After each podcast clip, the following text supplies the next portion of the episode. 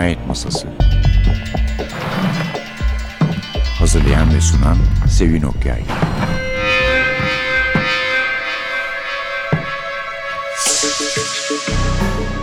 Merhaba. Bugün size gayet iyi tanıdığınız bir yazarın yeni kitabını sunuyorum. Gayet iyi tanıyorsunuz elbet. Philip Kerr çünkü. Bu yıl en son Kara Hafta münasebetiyle de bir kitabını yapmıştık. Serileri var. iki tane serisi. Önce çok beğenilen Dedektif Bernie Günther serisi vardı. Sonra bir de futbol serisi çıktı.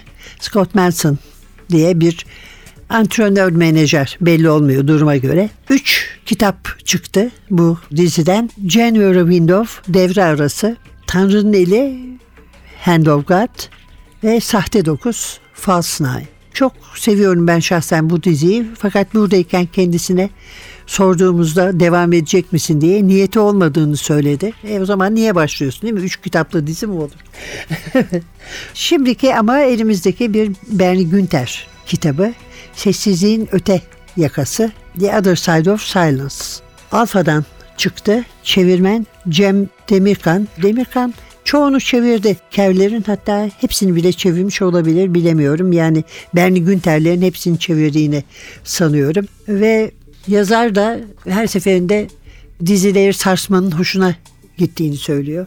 Üst üste hep aynı kitabı yazmak yapmaktan hoşlanmıyormuş. Risk almak lazım diyor ve insanların beklentilerini de bozmak lazım. Ama bilemiyorum her şeyi yeni baştan icat etmeyi daha ne kadar sürdürebilirim. Ve e, kendimi tekrarladığımı düşündüğüm anda ki zaten modern kitapçılıkta, yayıncılıkta çok görülen bir şey maalesef bu. Bernie'yi bırakırım ve başka bir şey denerim. Neyse ki şimdilik Bernie'yi bırakmaya niyetli görünmüyor onu söyleyelim. Ama Scott Manson konusunda pek umutlanmayın. Burada tabii yüz yüze görmek, konuşmak imkanı da bulduk. Birazcık mesafeli olduğunu söyleyelim. Ancak e, Elçin Poyrazlar onunla çok güzel bir söyleşi yaptı. Kara Haftada, Perapalas'ta ve araştırmacı bir yazar. O özelliği çok hoşuma giriyor, hoşumuza giriyordur diye düşünüyorum. Ancak bazı siyasetlere ve bazı insanlara karşı çok sert bir tavrı olduğunu düşünüyordum ama yani yeni kitaplarla birlikte dönemin özellikleri de ve Burney'nin içinde olduğu şartlar da kafamıza çakılınca 2000 bilmem kaç yılında oturup da 2. Dünya Savaşı'ndaki Almanya hakkında ahkam kesmekle haddimizi aşacağımızı düşünüyorum.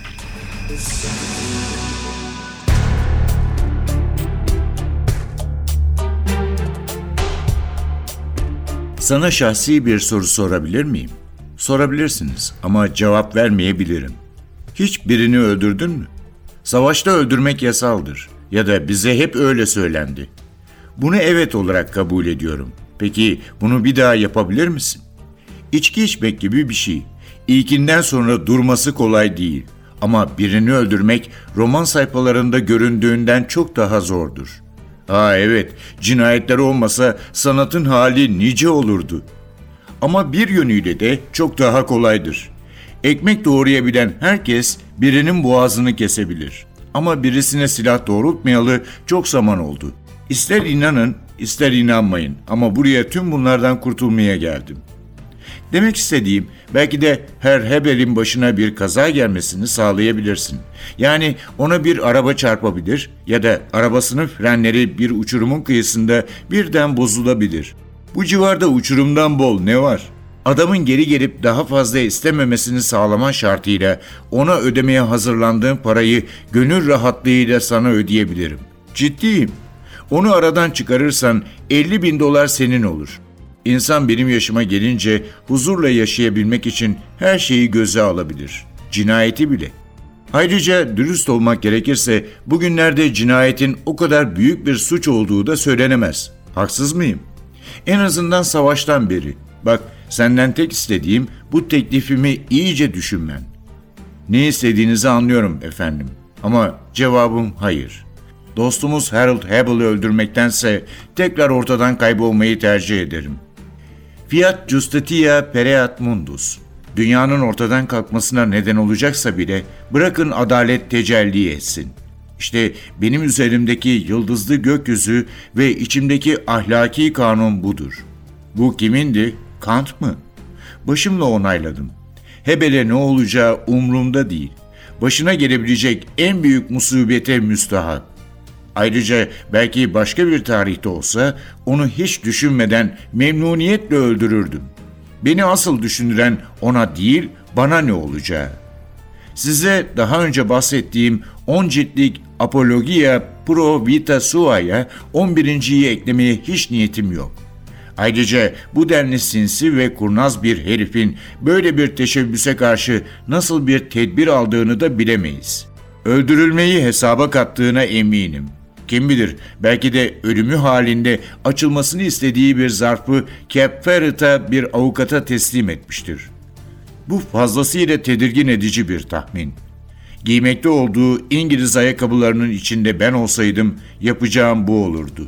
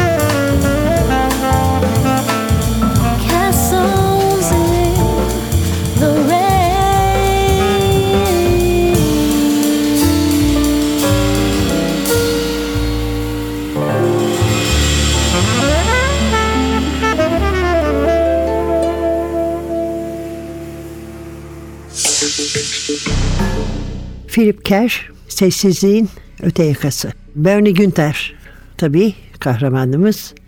Ama sahte bir isimle. Fransa'da saklanıyor. Grand Hotel'de Saint Jean Cap Ferrat böyle hizmete her zaman hazır, güler yüzlü bir personel kisvesi altında ki bu da kendisine pek yakışmıyor yani. İşinin ne olduğu da belli olmuyor. Yerine göre değişiyor. Bazen normal işler, bazen tatsız işler. Hatta mesela biz işte eksik oyuncu olunca onun yerini doldurmak ki Somerset Maugham'ın evine William Moreske de bu şekilde giriyor dördüncü oyuncu olarak. Ama pişman olmuyor çünkü hem beğendiği bir kadın var. Bir biyografi yazmak için Somerset Maugham'la tanışmak istiyor. Hem Maugham'ın kendisi artık çok yaşlanmış olmakla birlikte çok zeki, esprili buldu. Ee, Aynı zamanda tabii herkes gibi o da o dönemin en iyi yazarlarından biri. Belki de en iyisi olduğunu düşünüyor Somerset Maugham'ın. Bir yandan da peşinden gelen birinin geçmişinden çıkıp gelmiş bir Nazi'nin kendisine şantaj yapmasıyla karşı karşıya kalıyor. Ama adam zaten profesyonel bir şantajcı. Yıllar önce de gene şantaj yapmış Bernie'ye. Ve şimdi de Somerset Maugham'a önce 50 bin dolar sonra 200 bin dolar şeklinde talep edilen paralarla bir şantaj e, yapılıyor ve Bernie bu şantajında kendi şantajcısından geldiğini düşünüyor. Tabii ki cinayetler var. Somerset Maugham'ın fevkalade enteresan evi var ve Bernie gibi ait olduğu şehri çok seven Berlin yani. Oradan gitmek istemeyen, orada kalmak isteyen birisi için yabancı bir yerde tanımadığı insanlar arasında yaşamakta o kadar kolay bir şey değil. Bir de İngiliz gizli servisi de işin içinde. Çünkü Somerset Maugham aslında bir ajan uzun süre ajanlık yapmış İngiltere için ve İngiliz gizli servisinin de bu şantajın kurbanlarından biri olabileceğini düşünüyoruz. Maugham'ın onlarla olan ilişkisi nedeniyle.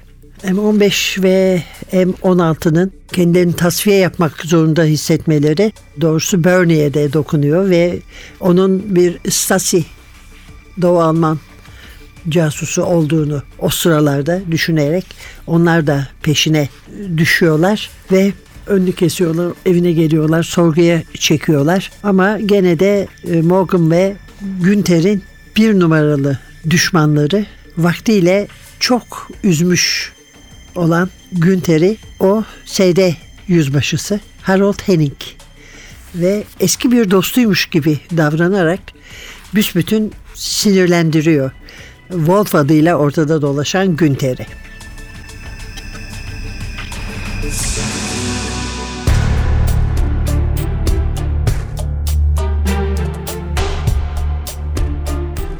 Henning dudak bükerek homurdandı.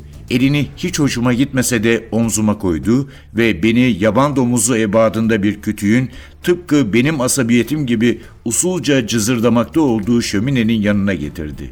Şömine rafından bir kehribar kutusu alıp açtı. Bir sigara iç Bernie dedi usulca. Dilinin sivriliğini köreltir. Bir sigara alıp yaktım ve birkaç dakika kendime odaklanmaya çalıştım. O da bir tane içti. Hatta onunkini ben yaktım. Bir süre tek yaptığımız birbirimize duman üflemek oldu. Sanki gayet iyi anlaşıyormuşuz gibi görünmeye başlamıştı.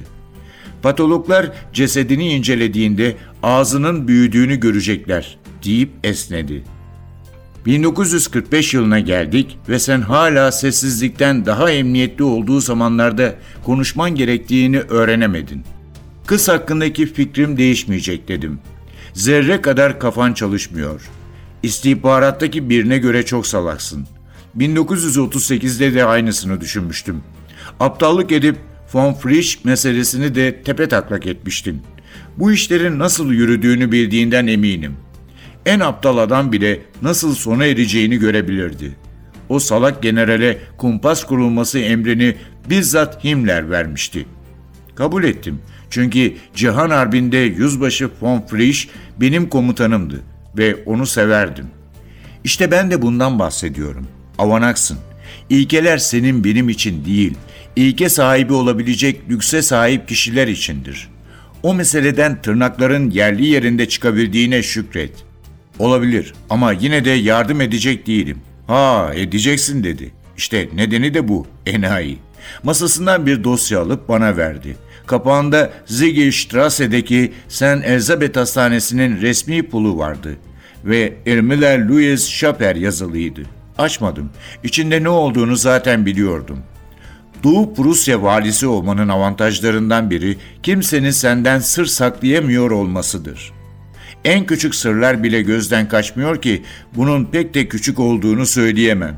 Königsberg'de doktorlar bile hasta mahremiyetini öne sürmekten çekiniyor. Gestapo'yla ters düşmeyi hiçbiri göze alamaz. Demek ki kız arkadaşın hamile. Tebrikler. Tahminimce babası sensin. Gerçi o donanma kızları mürettebatı kalabalık gemilerle açılmayı sever ya, neyse. Ayrıca zavallı karın öğrendiği zaman ne diyeceğini de çok merak ediyorum.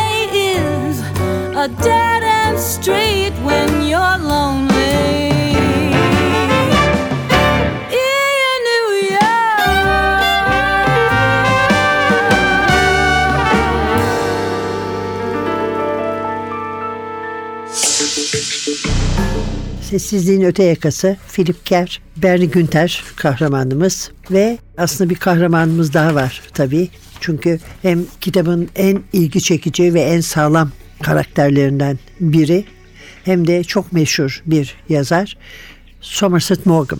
Maugham Kerr'in kitabında bir villada yaşıyor. Eşcinsel olduğu için yanında yeğeninin yanı sıra aynı cinsel tercihteki arkadaşları da var. Çünkü yıl 1956 özellikle İngiltere'de eşcinsellik hala hapisle cezalandırıyor ve Maugham gibi birinin böyle bir damga yemesi onun için hiç iyi olmaz. Sahip olduğu sempatiyi halkın gözünde kaybeder. Ama İngiliz gizli servisi içinde hiç iyi olmaz. Çünkü Maugham sahiden de uzun süre emrinde ajanlar çalıştıracak derecede gizli servis için hizmet vermiş bir eleman. Somerset Maugham Aslında niye yazmaya başladı diyecek olursak elbette ki yeteneği vardı ve başarıya ulaştı kısa zamanda ama bir de e, konuşma sorunu vardı ve çok fena halde kekeliyordu. Sonra Heidelberg Üniversitesi'ne gitti, felsefe ve edebiyat okudu. Sonra Londra'ya döndü, doktor oldu. East End denen doğu yakasındaki gece konularda diyelim çalışmaya başladı. Ve ilk hikayesi, ilk romanı daha doğrusu Lisa of Lambeth'te Lambeth için malzemeyi de burada buldu 1897 yılında. Sonra da Of Human Bondage denen 1915'e kadar yayınlanmayan otobiyografik kitabı geldi. Paris'e geçti. Büyük savaş patlak verdiği zaman Birinci Dünya Savaşı'na hala insanlar büyük savaş diyor. Yani o savaşa dahil olmuş olanlar sivil ya da asker. Morgan savaş başladığında 40 yaşındaydı. Boyu kısaydı. Ee, Yani hem çok kısa hem çok yaşlıydı askere gitmek, orduya katılmak için. O da bir İngiliz Kızıl Haç ambulans birimine katıldı ve edebiyatçı ambulans şoförlerinden biri oldu. Bir arkadaşı daha Desmond McCarthy de gene bir edebiyatçı ambulans şoförüydü. Sonra Morgan'a Cenevre'ye gelir mi diye sordular. Daha ilginç bir iş verdiler ona orada. Oradan Petrograd'a gitti. Ve Rusya'da da Rus devriminin başlamasına engel olmak gibi biraz fazla iddialı bir iş verildi kendisine. 1928 tarihli kitabı Aşen'den bu heyecanlı deneyimlerden örnekler içeriyor. Sonra onu Güney denizlerine Tahiti'ye gitmiş görüyoruz. Hastalanınca İskoçya'ya döndü. Sonra Uzak Doğu'ya ve Saint Jean Cap Ferrat, Fransız Rivierası çok sevdiği yer. 1928'de Fransa'ya dönen Morgum'u bağrına bastı. Bu arada yani hazır kendisine bir bölüm ayırmışken Morgum'u da hararetle tavsiye ederim eğer bulunuyorsa kitapları. Hemen hemen hepsi de Türkçe'ye çevrilmiştir diye hatırlıyorum ben. Mesela Varlıktan çok çıkmış. Evet Sessizliğin Öte Yakası kitabımızın adı The Other Side of Silence. Philip Kerr yazarımız, kahramanımız Bernie Günter, çevirmen Cem Demirkan Alfa'dan çıktı. Önümüzdeki hafta bir başka yazar ve bir başka kitapla birlikte olana kadar mikrofonda Sevin, masada Atilla. Hepinize huzur ve barış içinde geçecek günler diliyoruz. Böyle savaşlardan uzun uzun söz etmek biraz sinir bozuyor da. Hoşçakalın.